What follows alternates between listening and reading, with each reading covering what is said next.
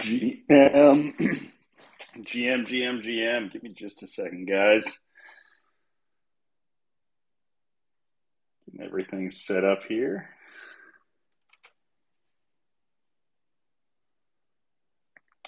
If y'all would like to join as a speaker, feel free to hit that request button. I will bring you guys up here in just a bit.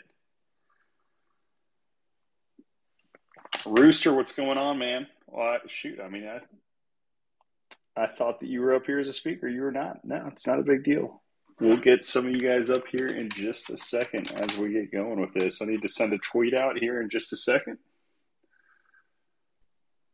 Yo, yo, yo, what up, what up? So, yeah. Uh, I had a great day at the mountain. Um, so having a, a chill night. Love to hear it, man. Love to hear it. I just got back from a little late golf sesh myself. Um, yeah, I love it. We uh, my my community group, like through my uh, through my church, we do these you know hangout things instead of just doing the Bible study every single week. We switch it up every here and there. And what we've basically decided on is that like our thing is golf. Whenever we have a free night, we're doing it. We just go out there and golf, and it is amazing. So, um, it's not as fun as like you know you've got me beat as far as the you know going to a mountain though. I mean the mountain beats that out all day every day. So yeah, I was. Uh, I went to one I haven't been to yet out here. I went to Copper Mountain today. Um, really, I really enjoyed it. Before? Nah, not not to board. Yeah, no, I haven't been to Copper before. So I was shredding out Dude, there, bro. I was zooming. Copper was my very first mountain to ever ski. Believe it or not. So I, I'm a big fan of Copper. It has a special place in my heart. Bro, I don't know if they had these when you went up there, but they have like a the first time I ever seen it. You know, I've been in gondolas since you know that's got one at my home mountain, but um, they had like a wind shield on uh, one of the lifts, and you could just like pull it down in front of you, kind of like the bar. And then uh, this dude that was riding up with us was like, "Y'all want to smoke a joint?" And so we just hotboxed the the lift like the whole way up. Shit was awesome. Wait, a windshield? So, uh, I mean, you're not talking about like a boxed in gondola. You're talking about just like a normal a chair lift with... with, like literally like a, a, visor, like a like an enclosed like visor that like comes down over it. No, I uh, I don't think they did have that back whenever I went. So, I mean, it's been a while since I've been up there. Um, need to get back up and do it ASAP. Um, but no, man, I mean, they things were not that fancy for me. I don't know if you remember though, man. Like I, th- whenever I tell my story about learning how to ski, that is the one I'm talking about though, as far as going up on that mountain, right? Like, and you know, after going up on that mountain and climbing, you know, whenever you there's a massive green right there at the very beginning and like that green's so casual, you know, it's chill, nothing too crazy. But it was my first time ever on the mountain. And like that's where my friends abandoned me, and that's where I learned how to ski by basically just you know falling out of it. So like when I tell that story, that is the um, the place that I'm talking about. Nah, it was great. Uh, I loved it out there. I might go up again tomorrow. Um, we'll see. Oh, so you're just making day trips out for for, uh, for each one of these? Oh yeah, yeah. It's like an hour and a half drive up there. Like you know, it's not ter- It's not the best, but you know, it's not terrible. It's doable. Love to hear it, man. Okay, well, we got King Wabi back up with us on stage. King Wabi, how is it going tonight, sir? Uh, let me tell you something, Khalil. Let me tell you something. I'm feeling like the cream of the crop. You want to know where that is, sir? Let's hear it. Well, I found this interesting uh, thing on KuCoin a couple of weeks back, and I was mentioning it on my spaces. Um, if anyone has like you know any issues navigating the NFT space, KuCoin actually has this thing called uh, NFT ETFs, and it basically it basically denominates uh, the NFT uh, on a USDT pair. but not to the exact ETH denominational. And you know they got listed late last year, and I managed to be in in a, in a few positions, and mainly the blue chips. And Khalil, some of these things are like up 10x, dude. Like the the Bored Ape ones, they're up pretty much 10x, and um, I also have the Pudgy Penguins ones, although I do have some Pudgy Penguins. Um, and I also have some like Sappy Seals and some Wonkies as well. Wink, wink. Um, I, I, I wanted to play around with it because like there, there's just no way I'm spending like you know like over 50 grand for like an NFT. I'm I'm never doing that. And you know it's just mind boggling, dude. There's always a bull market somewhere, and I think individuals that are mainly into like DeFi or you know like to do derivatives trading, there's always some sector in this asset class that's going to provide opportunity and um, even with these AI tokens, man, some of them are up 20x. Like Khalil, if you remember uh, AGIX from 2017, you know, the guy with the crazy curly hair, and he was on Joe Rogan and everything. And I mean, it's good, man. I'm feeling great. I'm feeling absolutely hyped. And um, yeah, dude, uh, thank God for for another day. Thank God for another day. And uh, happy to see that you appeared up on the little spaces thing up on my timeline and saw you were saw, you just opened up a space and I'm like, yeah, let me just uh, go here and talk some shop with the guys. Uh, just gotta wait for uh, for the BTC chart guy and um, the PP profile from Pudgy Penguins, the community manager guy, and um, also your boy. He's like like I, I forgot his profile name, but it's like C80 or 80 host, something 80s like that. baby dot eve, yeah. Yeah, yeah, yeah, yeah, yeah. Gotta wait for him, and then uh, the Croc Father or the Stonk Father, uh, whatever he goes by now. And yeah, dude, I mean, it feels great to be back in a bull market. Uh, to to be honest, dude, like I'll always be grateful for that, man. 2022 was uh quite a shitstorm, quite a shitstorm, man. So yeah, man. How, how, about yourself? How are you doing, brother? Doing well. That is interesting, though. So, uh, are you talking about on, on KuCoin? They've got like the, um, you know, for their quote unquote yeah. NFT ETFs, they've got things like the high penguins or you know the high yeah, squiggle, yeah. like and that type of stuff. Yep. Dude, I'm telling yep. you, it's interesting. Yep. Like I am looking at those, and yeah, you know, like that's the type of stuff that I'm talking about as far as I haven't looked into what exactly compromises those. I mean, I mean, they may be something similar to what it's like a call option. I think. I think it's like some, something like akin to a a call option, in my opinion. Well, okay, so uh, I, like I'm looking at it. For be. instance, Chromie Squiggle. Chromie Squiggle High Squiggle is an ERC20 token representing one one millionth ownership of one squiggle in the MetaSwap pool of fraction protocol. For each squiggle added to the pool, the total supply of high squiggle will increase by 1 million. Um, in contrast, for each squiggle redeemed from the pool, the total supply of the high squiggle will, will decrease by 1 million. So it looks like, you know, in a sense, it's just a centralized fractional play on some of these different NFTs. So the only thing that I'm, you know, I'm looking at here, like I can't tell whether or not do they have futures available for it. I mean, either way, I, I would not. I would not touch futures, Khalil. No, I wouldn't I would either. Not. I like. I'm just looking and yeah, seeing yeah. how far out they built each one of these because you know you can tell spot is barely you know like the liquidity on it. I mean, actually, it's got a little bit more volume than I thought it would. Um, but nah, I mean, it's still not much now that I'm looking at.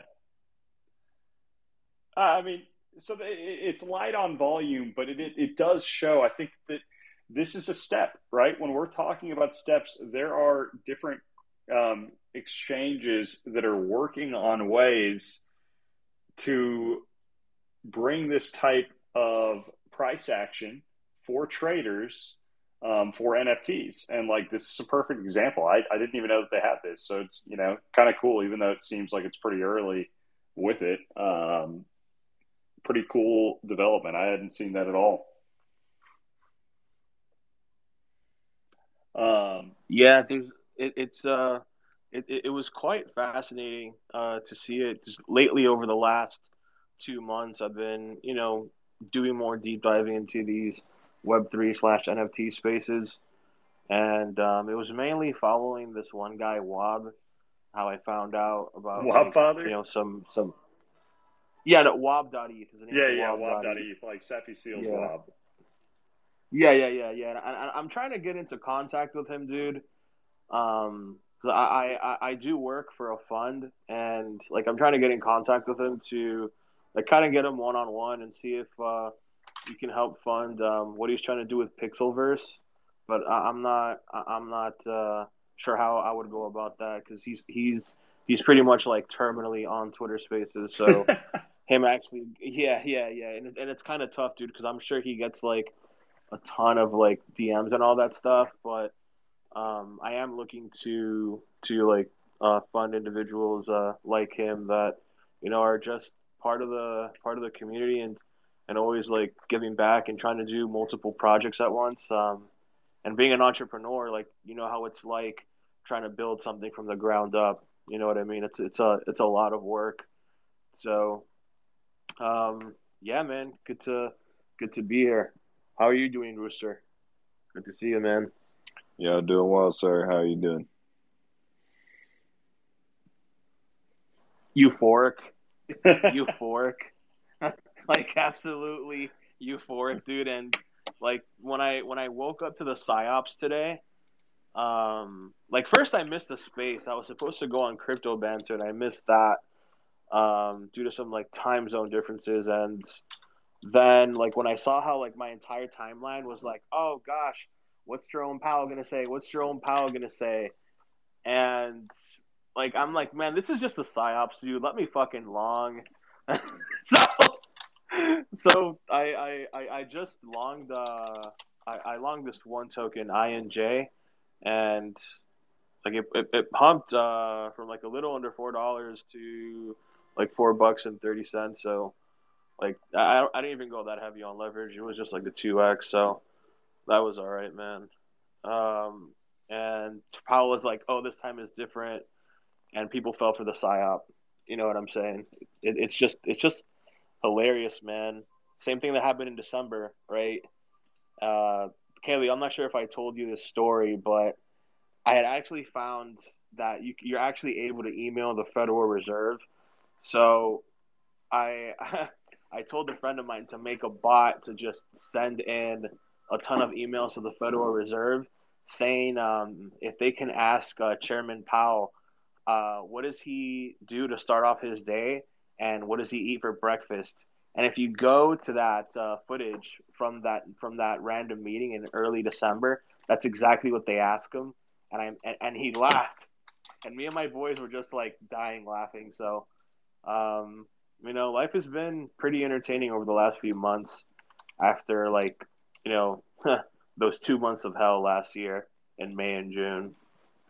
Oh, definitely, man. I you know I love to hear it. I like I love people coming on stage and just having a general sense of euphoria, though. In general, like that, that that's the type of energy that feeds me to keep going with this type of stuff. So definitely appreciate your commentary with that, man. You know, again, I appreciate you also showing me that thing too.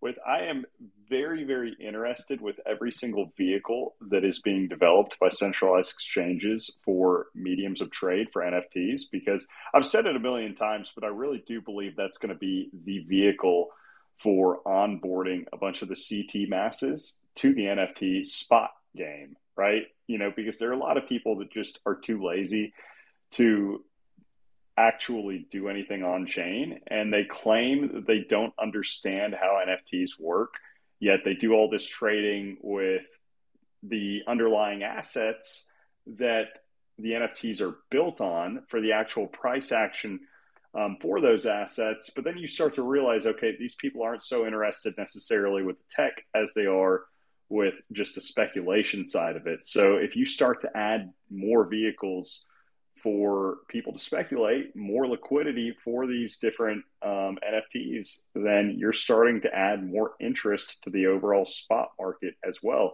And I think it's just part of the general market maturing. It's something that we're going to see rapidly progress over the next couple of years because there's just so much opportunity for these centralized exchanges to capitalize on the momentum of what's happening in the NFT marketplace because NFTs really are the viral aspect of you know right now of web3 of what's happening. Like they are the thing that i think is really you know the first mainstream application um, killer dapp that we've seen. So you know i i love to see people trying to be creative with this type of stuff. Like i, I just looked at it though. Like for instance the um the squiggles contract like they're you know it's supposed to represent one one millionth of a squiggle so I, I, like back calculated it. You know, there's a little bit of a premium trading on each one of these right now. So like I think it back calculated to about 17 ETH. Um, and squiggles right now are about 14 ETH. So you're trading with a little bit of a premium, but that happens a lot of the time with these different fractionalized type vehicles and other assets as well. So, yeah, dude. Yep. I, I, I got pretty pumped and um back when we were back when we were having a space a couple of weeks ago, um, I had mentioned to you like, man, this is pretty much like 2017 all over again with some of these NFTs, and uh, you know things like Milady's and uh, like Pudgy Penguins, they were up over hundred percent against uh, against Ethereum, and you know people are just they're they're just trading Bitcoin again, and it reminds me a lot of 2019 where like people are just like, oh, like fuck alts, right? I'm not to do anything. I'm just to trade Bitcoin, right? And I think that people are becoming complacent and they're not making the effort to seeing that, you know, there are other sides of this asset class. Like in DeFi summer, even though to us it was DeFi summer, right? Like the majority of people were just trading Bitcoin and Link for the most part. And that's why, like, some of these DeFi tokens, right? Um, ran up like 20, 30x. And even the speculative alts, uh, like Ren, Republic Protocol, they ran up like a ton. And all they were was some token to be used as a bridge. And like the bridge isn't even fully there because Polkadot, to my knowledge, still hasn't even rolled out their entire ecosystem. So, Ren to 10, baby, Ren to 10. Yeah, I'll remember that one forever, Dude. man. Like, yes. There's so yeah, many man. meme sayings like that from those shit coins back in the day. Um, yeah, dude. But, hey, I'm going to go ahead and kick it over to a couple of our other speakers real quick. Um, so Poopity was the next person that came up here on stage. Poopity, don't think that I've had you up here before, bro. I love it whenever I've got people with random stupid names like that. And when I say stupid, you know what I mean. Like a name you're never going to call somebody outside of a Twitter space. So, you know, stupid, genius, whatever it is, left side of the bell, bell curve, right side of the bell curve. It's both. And I love it, man. So, you know, I really hope that your energy matches the name. You do have in your description number one co host F you with the middle finger. Um, let's see what that's actually made of. Welcome up to the stage. How are you doing tonight, Poopity? What up, buddy? Happy Tuesday, and Titty Tuesday, Taco Tuesday, man. Shit, been over here like partying it up with the fucking food and shit, man. You know, always got the vibes. You know, we're trying to see what the fuck is going on, man. Like, that's the thing.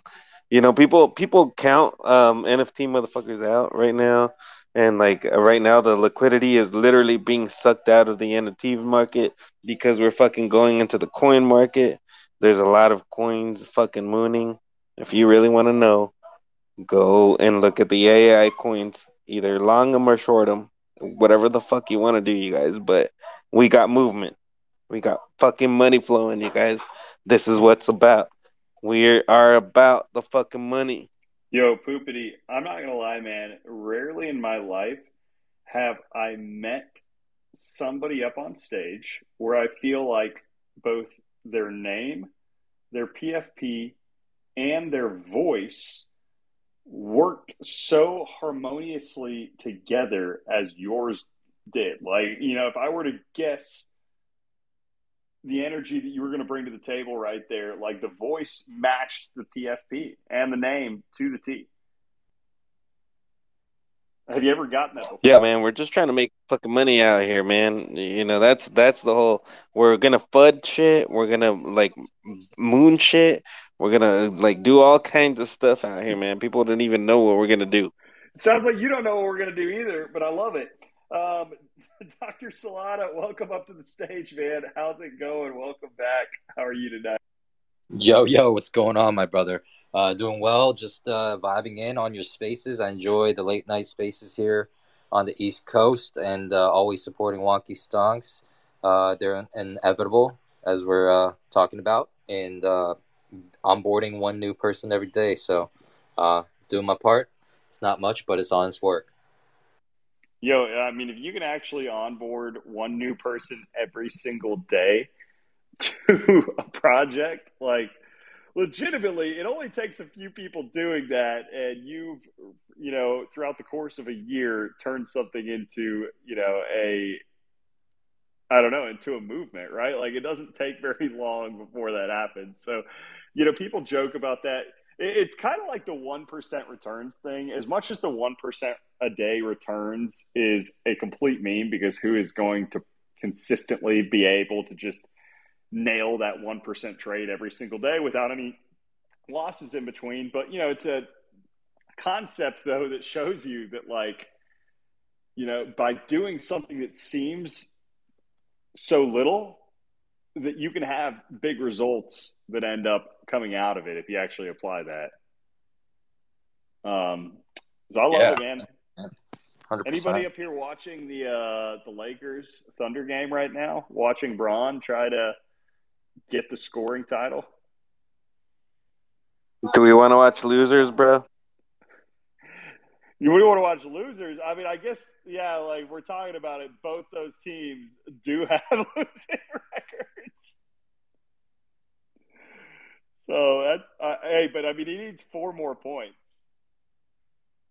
Four more points to break the record, which is pretty crazy.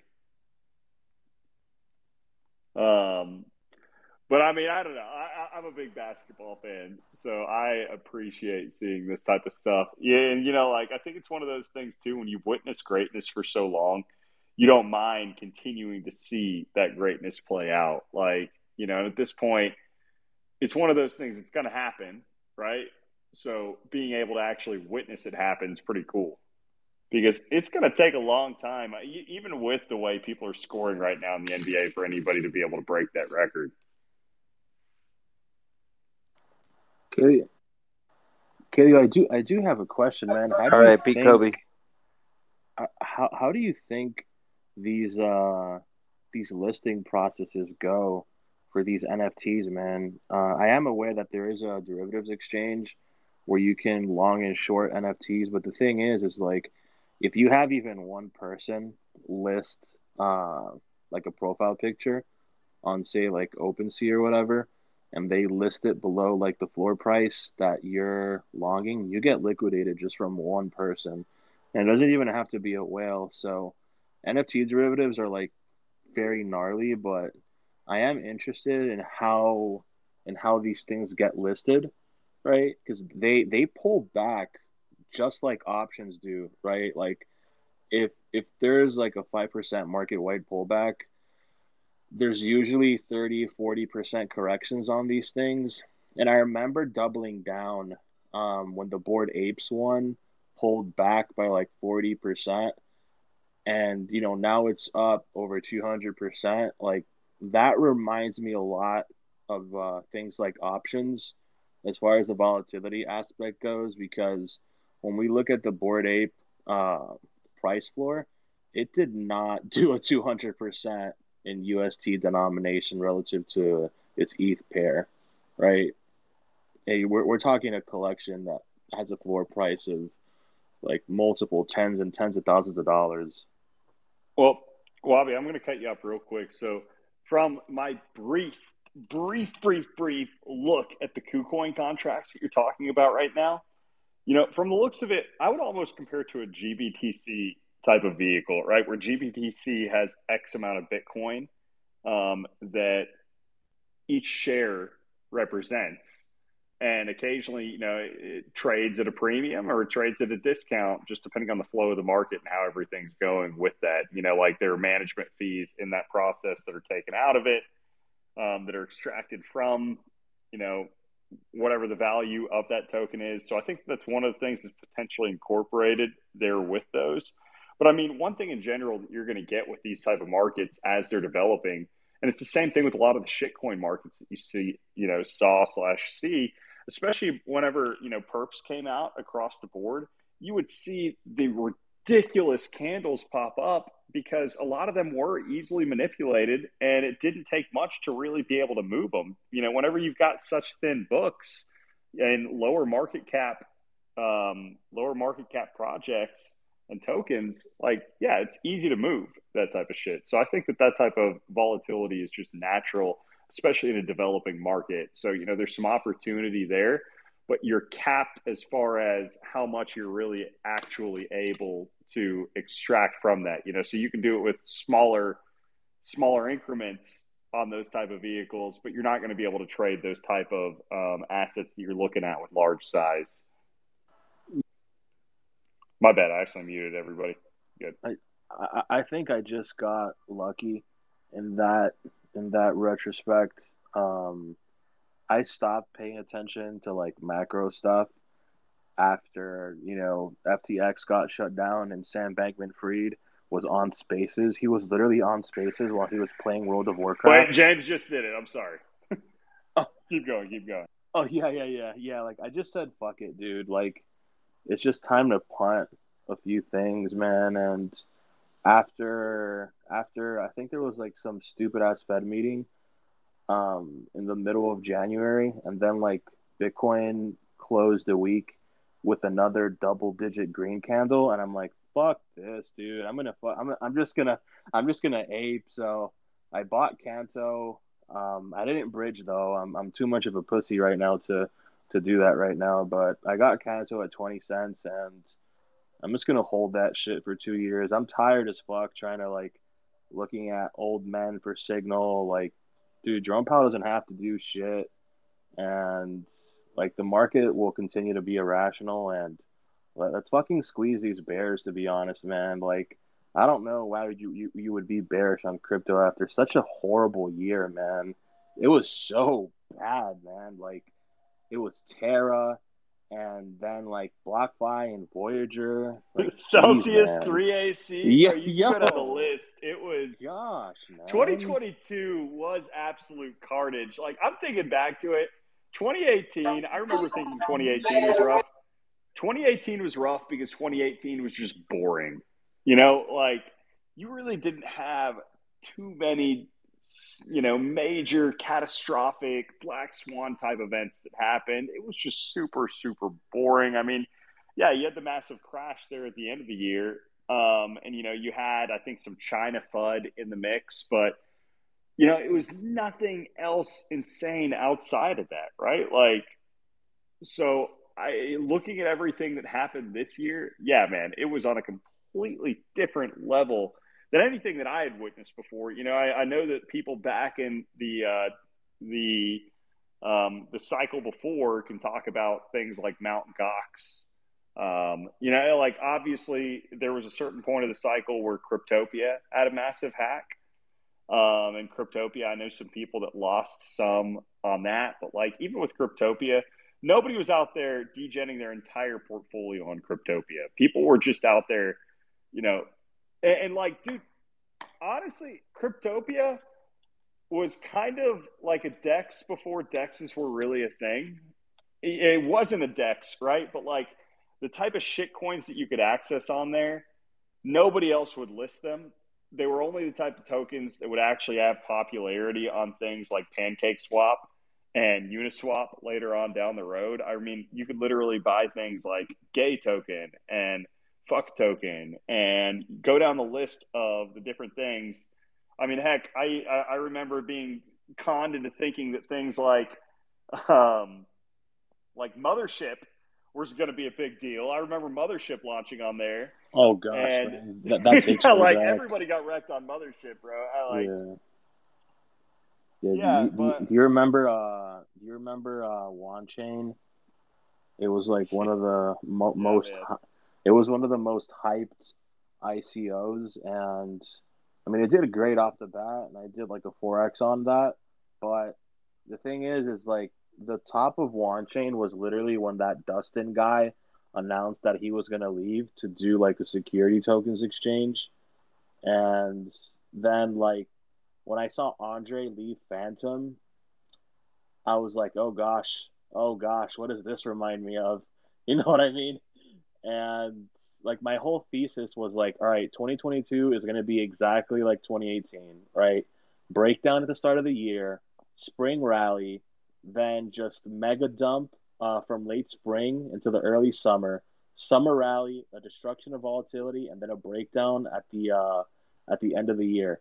But I did not fucking expect stable coins to go to zero. I did not expect two top 10 uh, cryptos to one of them go to zero and the other one like lose 98% of its value. I did not expect pretty much every single like fintech app where you can do these little borrowing lending things to go down. So it was like you even had tether depegged by like 15%. So just hiding, there was really almost nowhere safe to hide for a while because you even got that Silvergate slash USDC FUD. And I tried so hard to try to make a grasp of what was going on. And I just quit, dude. I'm just like, fuck it, dude. I'm just gonna, I'm just gonna, you know, pray and hope that like USDC doesn't go to zero or that Bitcoin doesn't go to zero. And, you know, the fact that I was feeling like that, like I wrote it down on on one of my tweets, just like writing a little journal and also on an actual journal saying my thoughts and I, I I for the first time was actually like am I fucking freaking out am I flooding myself out and yeah dude sometimes it's gonna be like Oh, oops, my bad, man. it's okay it's okay I'm, I'm just gonna say sometimes it's just gonna be like the fucking COVID crash so um Yeah, you never know, man. You never know with a bunch of that time. Like a lot of the, dude. I, I'm sorry. I, I'm sitting here right now, and I'm looking at this. I know LeBron breaking the scoring record was a huge deal, right? Like monumental, big thing, but they're making production of it in the middle of the game. Like the third quarter, they still have a quarter left to play, and they've got the entire court full of press, full of people that are storming it, talking to him. He's literally talking to the crowd right now, you know, with a mic. He's up there talking about what it means, taking pictures with everybody. Kareem's up there, Adam Silver is. And as much as I respect that, like, I think there's a time and a place. And you've got to respect the team that you're playing. Go on with the normal cadence of the game and celebrate all that after the game is over, right? Like, I'm sorry, this is completely off topic here, but it's kind of frustrating. It's one of those things. I mean, I get it. I get what's happening here, but again, they're making just an entire production in the middle of a game that's like not finished yet. And yeah, anyway, that's my rant. Yeah, there's something about That's cloud to be said chasing about, for you, bro. You know, celebrating too early, right? Uh, I've seen like so many times where you know people celebrated early. It looked like they were going to be like the clear cut winner, and then boom, they lose, right? So like, yeah, you're saying there's still so much of this game left. Save the celebration for later, right? Oh, that's what I'm saying. I want to watch the rest of this game now just to see the Lakers lose. Right? like, I really want them to lose Much love, fam. after this. Manifesting that.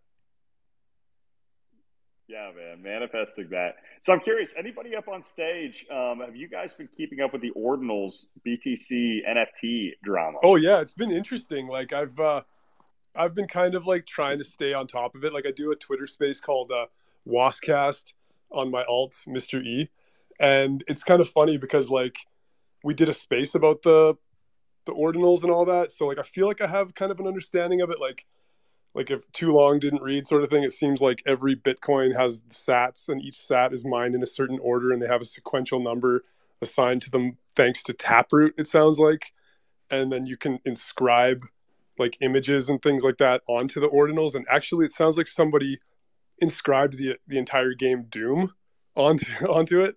so you can actually play Doom on Bitcoin, which is insane. Uh, and then there's uh, the Taproot Wizards with uh, Udi Wertheimer. They seem to be the only legitimate project I've seen so far. Like there's been a bunch of scammy looking ones, but that one seems pretty funny. And and if you go to taprootwizards.com, it's just a link to their uh, their their Discord, and then you can get in there. Like they got a pretty funny vibe. There's a lot of guys in there like Lord Bogdanov and and those guys. So like, yeah, it's pretty pretty fun vibe so far. but it sounds crazy because I guess like in order to actually get one of the NFTs, you have to run an entire Bitcoin node. Um, so I'm kind of learning on how to do that now, which is funny because I never would have thought of running a, a node, but now this NFTs on Bitcoin is kind of like re-inspired me to get involved, right? So I think that maybe could be a good thing for Bitcoin. What do you guys think? Is that built on Taro, dude? Um, I, I I know, I know Lightning tried passing that and it went through, but to my knowledge, I think they're like in testnet. I'm not sure if uh, those markets are live now, but it's kind of funny that you mentioned some of those names because I recall hosting a space um, over the holiday season last year, and a lot of those guys were just saying, "Oh no, NFTs and DeFi that would kill Bitcoin. That would like destroy the nation state."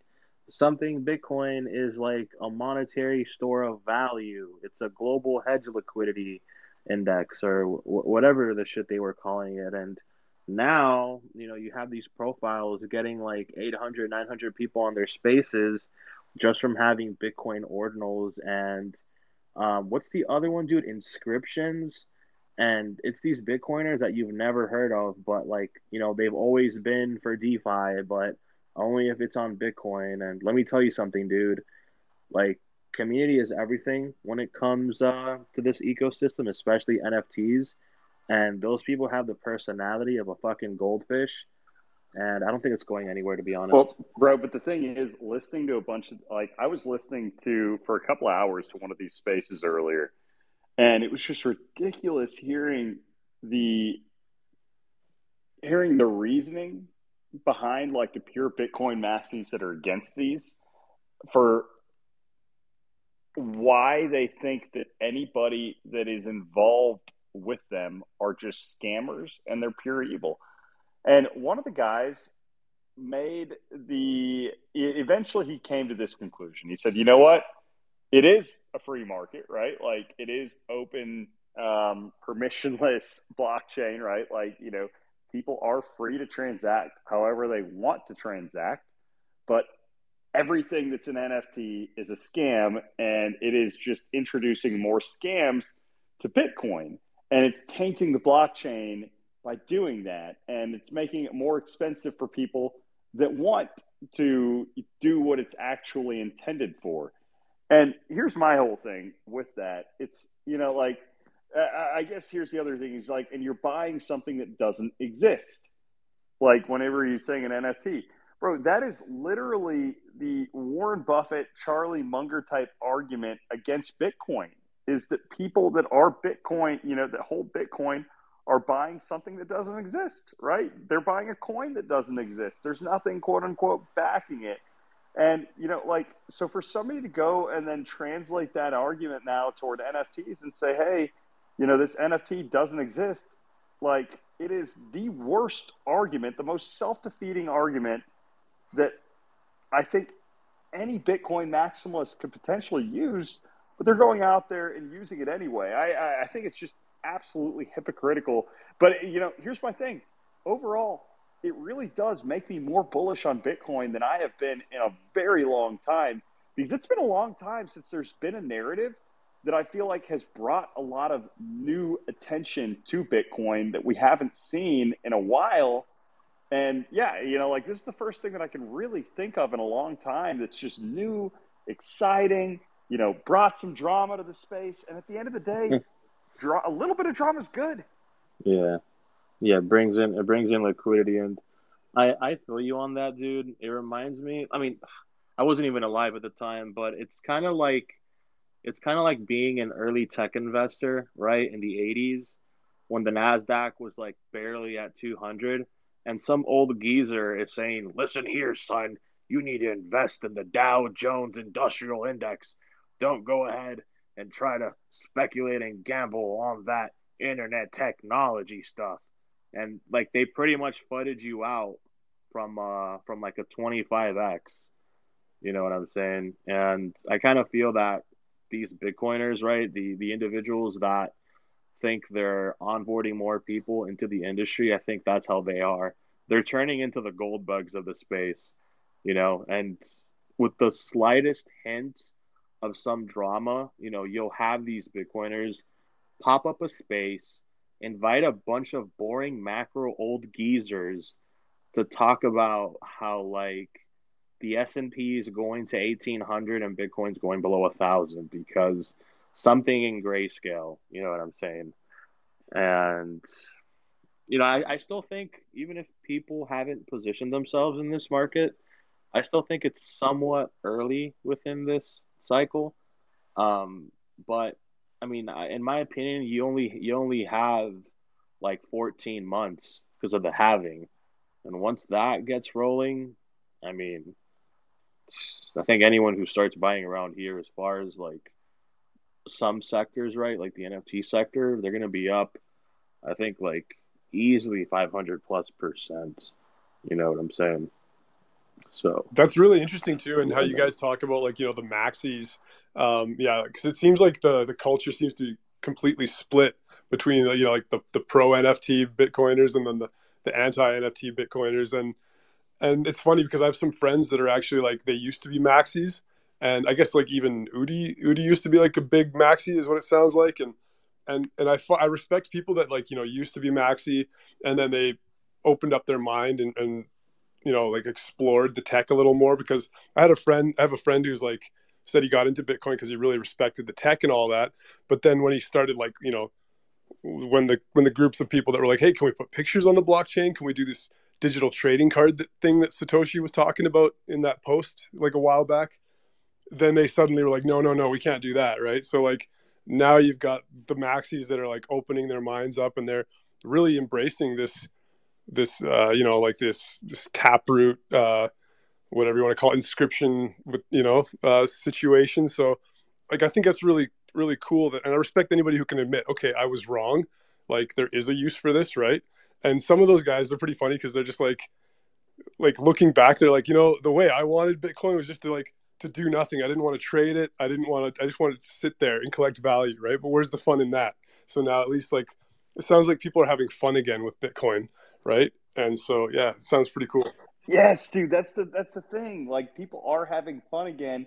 But on top of that, I'm telling you, man, even just this fun narrative that the maxis are having with the people that are having fun and that are actually exploring the new use cases that are being developed um, there is now the whisper of, ooh, will there have to be a potential fork that happens down the road? And as much as I don't think it is realistic that actually happens from this issue, I do think that the contention behind it might actually, again, there is just going back to the previous forks that we've had, forks have actually been an incredibly bullish thing for Bitcoin price action.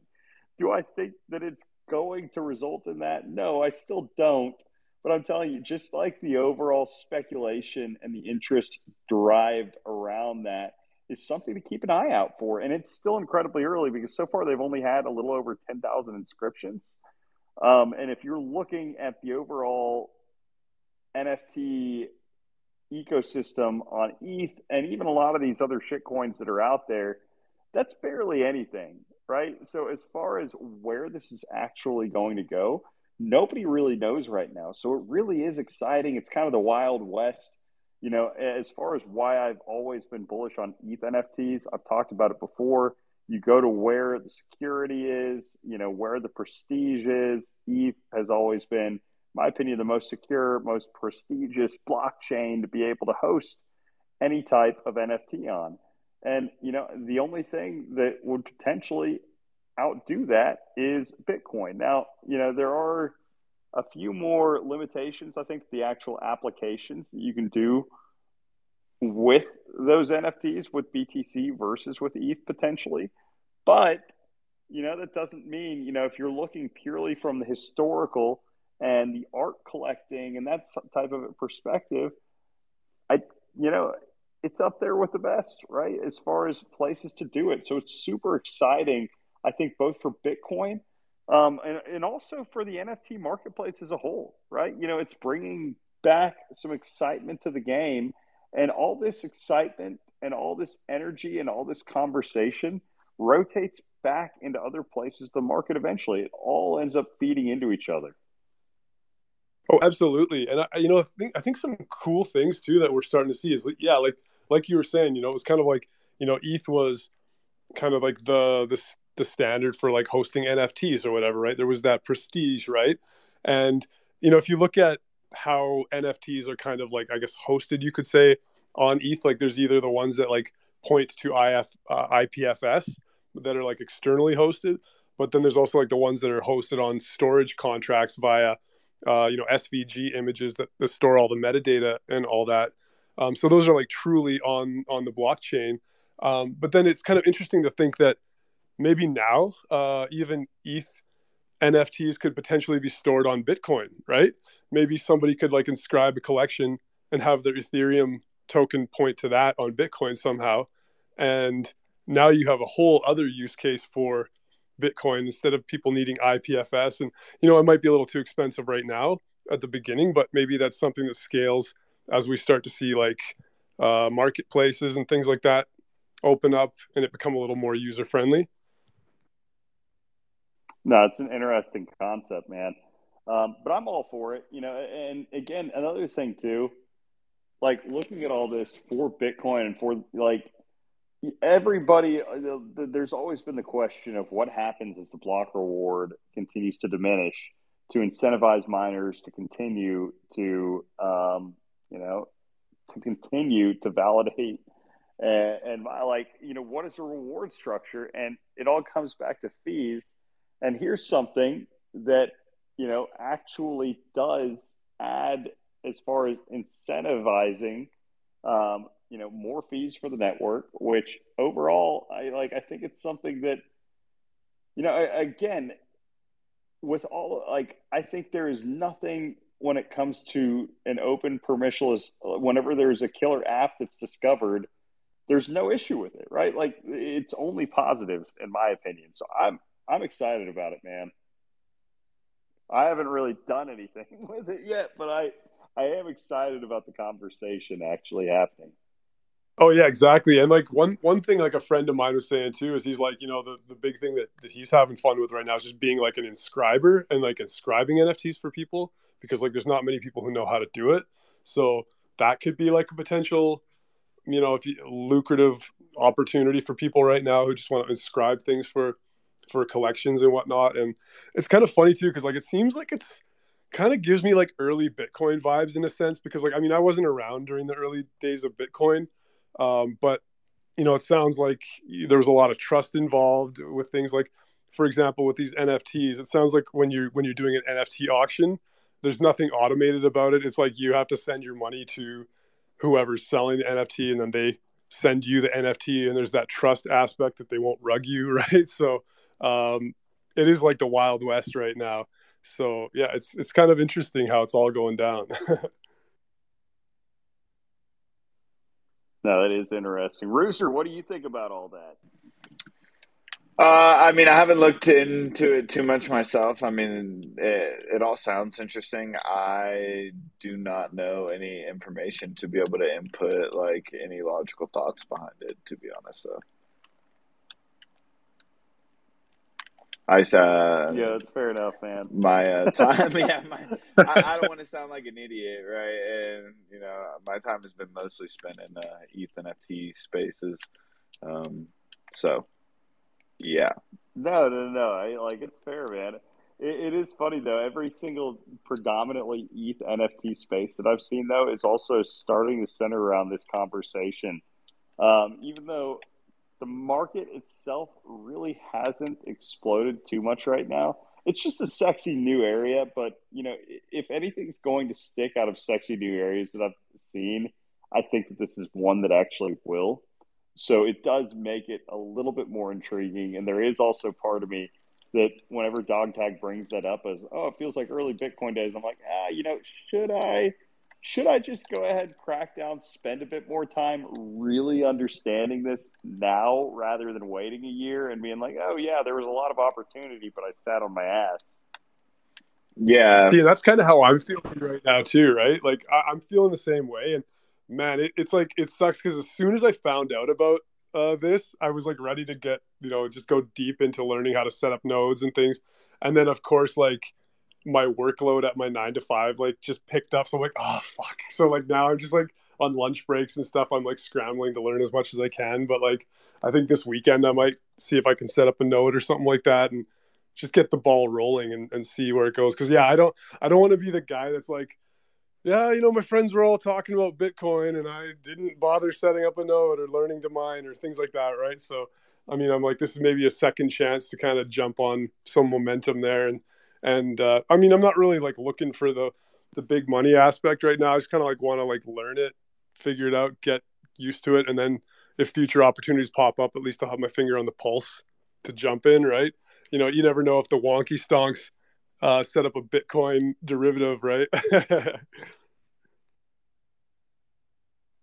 I mean, hey man, you never like. I, I won't even lie. If if there's ever anything that is actually appealing to me to launch a project on outside of ETH, it would be Bitcoin. like not Sol, not you know Canto, not Aptos. Like it, it would be Bitcoin. I mean, that is the type of vibe that I resonate with. Um, Boomer. So, no, I'm playing. hey, you know, you, you call it boomer and it probably is, but I call it I call it having a taste for the finer things in life. He's a connoisseur. Yeah, connoisseur of high taste, high value, quality, brand names that you can trust.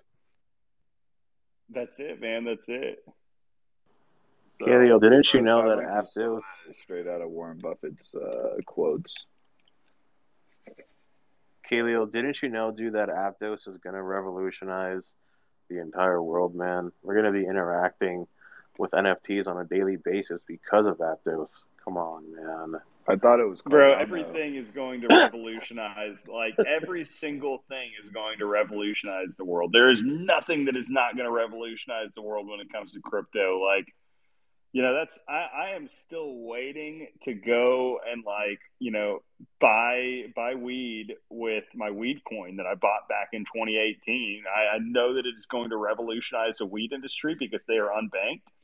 And because of that you know because bitcoin doesn't have weed in the name and because ethereum doesn't have weed in the name that they can't transact with bitcoin or ethereum. So they have to use weed coin or pot coin um, so I've got a huge bag that's just been waiting for the last five years, ready for that because it is going to revolutionize the game.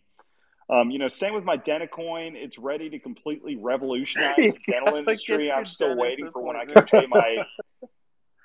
yeah, I'm still waiting for when I can pay that next dental. You know, like I, I've got my you know kids orthodontics fund ready to go for you know a couple decades from now, whenever I've got some kids and they're ready to get braces, I've got my Dentacoin ready for that. How many people? How many people that are boomers, Rooster, can say that? You know, we are revolutionizing the world one useless shit coin at a time. Um, yeah, you know, so all every single thing claims that they are going to do something great to revolutionize the world. You know, I'm not gonna lie, Dentacoin sounds like an exact altcoin that a boomer would have. Uh, do, do you guys have your Neo ready to use your your smart your smart home and your smart refrigerator and your smart microwave and your smart stove and your smart toilet and your smart bath Come on, dude, you got to load up on Neo, bro. The smart, the smart economy. revolution. Yeah, Neo. I mean, Ant shares Neo, the smart economy. Like you know, oh, dude, all the languages that can be programmed in that. Like you know, the forget about that cruddy solidity stuff. You know, forget about like you know Neo. You can you can literally write and develop in any language that you want. So you know it is so bullish. It's you know it and ICX. I mean, you've got the Ethereum of China and the Ethereum of South or of South Korea. I mean, man, still just waiting for those to do their thing. But I, you know, I was told about five years ago that they would. So I still believe, right? Like when somebody tells me something, they've got no reason to lie to me for their own benefit whenever it comes to anything in crypto or Web3. Um, so there are a lot of checks that I am waiting to cash right now. Bro, yeah, this guy's in my It's DMs about to give me a Bored Ape for my uh, super guppy. Uh, so yeah, just don't fade the generosity. Um, I'm playing. Well, I had one that was offering, you know, I heard that there's somebody out there, Rooster, that is offering 10 super guppies for every one that you give them, but you just have to let them hold it for just a little bit. Yeah, it seems fair, right? Uh, That's super I- I guppies lo- I under the FOMO name, chart dude. collection. You get 10 FOMO chart super guppies. Guppy, guppy. Speaking of the FOMO chart collection, the Lakers are still getting their ass kicked right now. And I mean, they're only down by eight. There's five minutes left. And I love to see it. I I didn't realize how much I hated everything about what just happened until I witnessed it. I thought it was going to be great. I honestly, I like watching records and I like watching things that I think inspire greatness. But that was just embarrassing. Um, and I now hate it. I hate everything about it. oh yeah, like the man. There's just been so many times where people have celebrated so early. Like, what was that that Super Bowl with the Patriots? Like, it was like at, like they were down bad. Like just 28 to 3. the half. Oh, you're thinking of, yeah, and then they totally come back and of just Matt crush Ryan, it. I was like, oh my god, okay, never like celebrate early ever again. Like, Well, but I mean, even worse than that, honestly, Reese. Well, I'd say worse than that. You, you can't be worse than that considering it was the Super Bowl. But I mean, the whole Chargers Jaguars game was pretty dang bad recently. So yeah, never never count your chickens before the eggs hatch. So I got a, I got a Might be- question that is kind of off the off topic, but back on topic. Um, with the, you know, the open edition has been the obvious meta over like the past two weeks, right?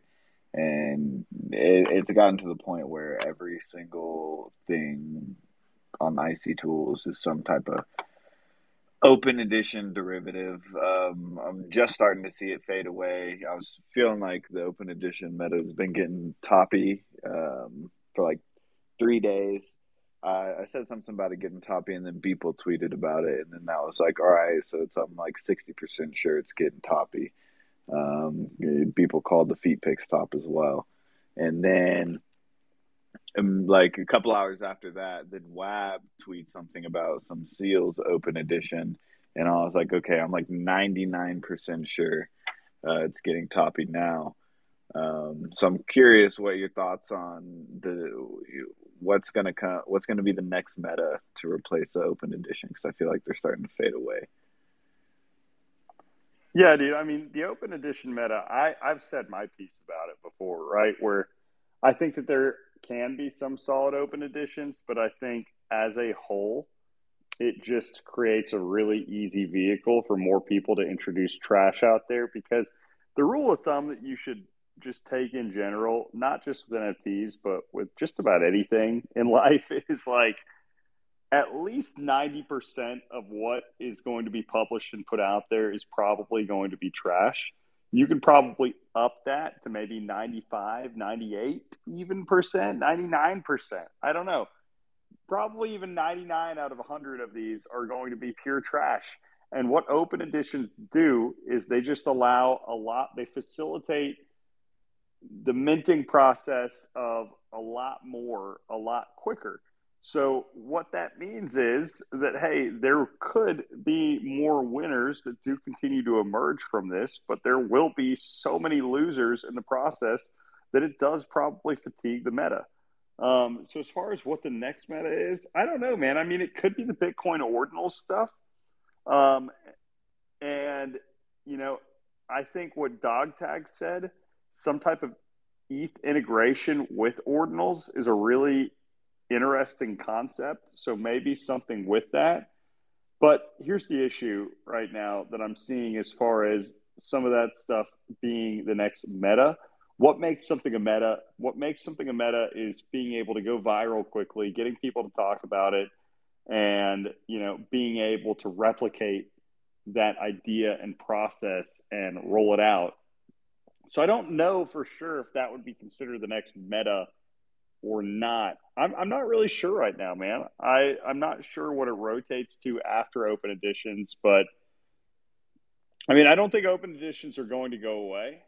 Um, it's just a, it's just too easy for people to, to be able to release stuff out there. And again, you know, doesn't mean everything's going to be trash. Probably is going to be the same proportion as other you know other types of NFT projects. It just happens on a bigger scale. Bro, they can never just like let you have, you know, like something nice. Like as soon as one thing gains attraction, then you got like 1500 different people like just cranking out useless like piece of shit derivatives of it and just like completely burn it out. You know, it's like when there's like a catchphrase that comes on and then like everybody like keeps saying it over and over again and there's a new song and like the the radio plays it 45 times an hour right? Like and it just burns out so quickly. Like couldn't have you know just a couple nice things with jack's open editions. No we had to have 15,000 other projects come and just flood the market and then completely oversaturate it and burn you out um, oh rooster man you, you're totally nailing it there like even even in like the music industry like i used to make music um, and it was kind of like you know around the time when like Skrillex was coming out, and it felt like every week there was some new meta. Like, oh, now it's uh, it's not trance music, it's club music that like has like this bongo drums or whatever, right? And it's like okay, and then next thing you know, it's like oh, now there's like the Skrillex sounds and all that. So you could never just have something nice where it's like I like this sound, right? Because you always had to be chasing some you know trend or some fad or whatever, some meta, and uh, it feels the same kind of way here, uh, like in the NFT space, right? But uh, it's kind of funny because I've like I launched my my dog tag collection uh, in October 2021, and like I've just been like I've just had an open mint the whole time. I didn't, you know, I didn't like people kept coming up and saying, "Oh, now you got to do a free mint. Oh, now you got to do editions. You got to do this and that." I just kept kept it real, right? And and I find that doing that has actually been pretty cool because people come back to me and you know I get fairly consistent mints and people are like, oh cool, you just your metadata updated immediately. I was able to buy an NFT. There's a sudoswap liquidity pool and I can like return it to and get my money back if I want. So it's like I don't ha- like I feel like if you sit back, you can be like a rock in the river while everyone's flowing past you with all these fads and this meta. And at the end of the day, people come back to the stuff that's like Wonky Stonks, right? you guys aren't you guys aren't doing anything crazy or wild. You're just vibing out, right? And people will come back to that when they get bored of like sitting in spaces talking like gremlins or, or whatever they do, right? Um, like the real stuff I think will last. And I, I do think those ordinal things are a cool idea, but like I agree I agree with what Kaleo said, is that it's almost too complex for most people to get into that I don't think it could maybe be the next meta, right? So maybe the next meta is just people go back to something that's like real, right? That's that's well, not it can be a niche meta, right? right? Like you know, I, I I think it will be a niche meta, but as far as you know, what you're seeing with the mainstream popularity of the um, open editions, I don't think it will be right. Like, um, not to say that there won't be lasting value there. I definitely think there will be some incredible lasting value. Just a little bit more of a niche community. I think that you know what y'all are saying though. Uh, the real next meta, I think, is rotation back to quality still. you know, right now the open editions have extended this period of kind of the speculative bet that we saw there with some of the really shitty NFTs earlier this month or earlier last month. Um, you know, I, and I really think the next meta, the next rotation is back to the quality names again. So it's that simple. Right now, everybody is still just trying to chase after whatever the next big checks or, you know, is going to be. And eventually people are just going to be burned out of it. And where do they rotate back to after they're burned out? They rotate back to quality. Yeah, I think, dude, I love that. That's the perfect way. Hey guys, to I'm gonna go now. Thank you all. Thank you all for the good conversation. Thank you, Yeah, Khalil. Thank easy, you, man. Rooster. later, Thank you. Dog Tag. I'll see you guys. Uh, Hey King, it was a pleasure, man. Like it was really cool hanging out with you and meeting you, and uh, just through your through your follow, man. no problem. I'll follow. Wait, what, what, what profile do I follow? Do I follow you, Dog Tag, or Mister E? I get confused. Fo- follow follow both just in case, because Twitter loves to like shut my accounts down for no reason, and like I follow. always have to I have to start up from scratch. So at least it's good to have a backup that I can be like, okay, these are the guys I know, right? Yeah, it was Yeah, a I- it was a bitch trying to find everybody. So yeah, man, yeah. appreciate I it. just followed you back, man. Uh, Kaleo, if you uh, host a space over the weekend, uh, I'll probably join it. So I'll see you guys in a couple of days if uh, if you guys host one. Peace out. Good night. God bless you. Later, man. All right, man. Take Peace it easy. out. Thanks for joining. Yo, and uh Kaleo, yeah. And I agree that you said that too because you know, I've just been uh recently my winning strategy has been to uh follow my like first instinct, right? And then just manage my bets and then, you know, scale out accordingly. Um and it's been, you know, fairly decently uh, profitable.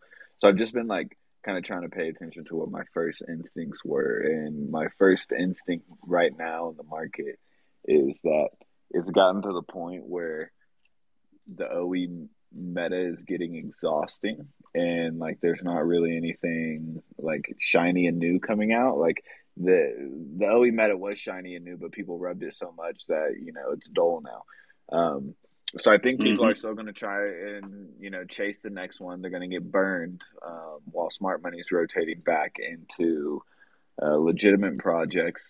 Um, and you know, speaking of which, I just bought a you know another stonk that I saw drop on the floor like a day or two ago. Um, a nice icy blue one. I don't know if you saw that one. Um, but yeah, I'm like stonk shopping. Oh yeah, man. right I no, I definitely did. yeah, stonk shopping again right now. Like and personally, I'm not trying to, you know, look for the the next OE, right? The next quick flip uh, at this current moment. I don't think the that there is enough gas uh, in the market to make another thing pump like the OEs were pumping at this point in time. Um, so yeah, I think you see the solid rise of blue chips and you know high conviction plays continue to rise up, and then you'll see a little bit of profit taken on those and there might be you know some type of new rotation coming in. Yeah, man. I, and I mean, it's something that we'll definitely continue to be on the lookout for. And um, yeah, you know, I, I like those are my two big things that I'm really watching right now are the trend as far as like what you're talking about of exhaustion, whether we are going to reach that relative exhaustion for OEs and watch that rotation back to quality continue, which still big believer that we're going to see that. And then I'm still really curious in the ordinal side of things, you know, how that does continue to develop, progress, its effect on BTC, but also its effect on NFTs and the broader marketplace as a whole. Um, so, gents, with that, I'm going to go ahead and wrap up tonight's space. Really appreciate y'all for uh, joining, and um, you know it's been a solid, solid hour getting back up here. Nick, I'm sorry that I got to do it right as you're getting in the room, man. Didn't want to do that to you. Um, Oh man, it's been such a pleasure being up here. I really appreciate like all y'all, like the listeners, the speakers, and I want to give a special shout out to Andy G down there because like that guy's like, the realist. I love that guy, and uh, every morning he's representing the Wonkies. Oh yeah, Andy is a real one, man. Definitely is. A lot of real ones in the room. So if your name wasn't shouted out, trust me, I see you. Um, but yeah, the uh, Wonky Stonks are inevitable. Um, you know, appreciate y'all rolling out, and we will see you guys probably tomorrow. All right. Have a great evening, y'all.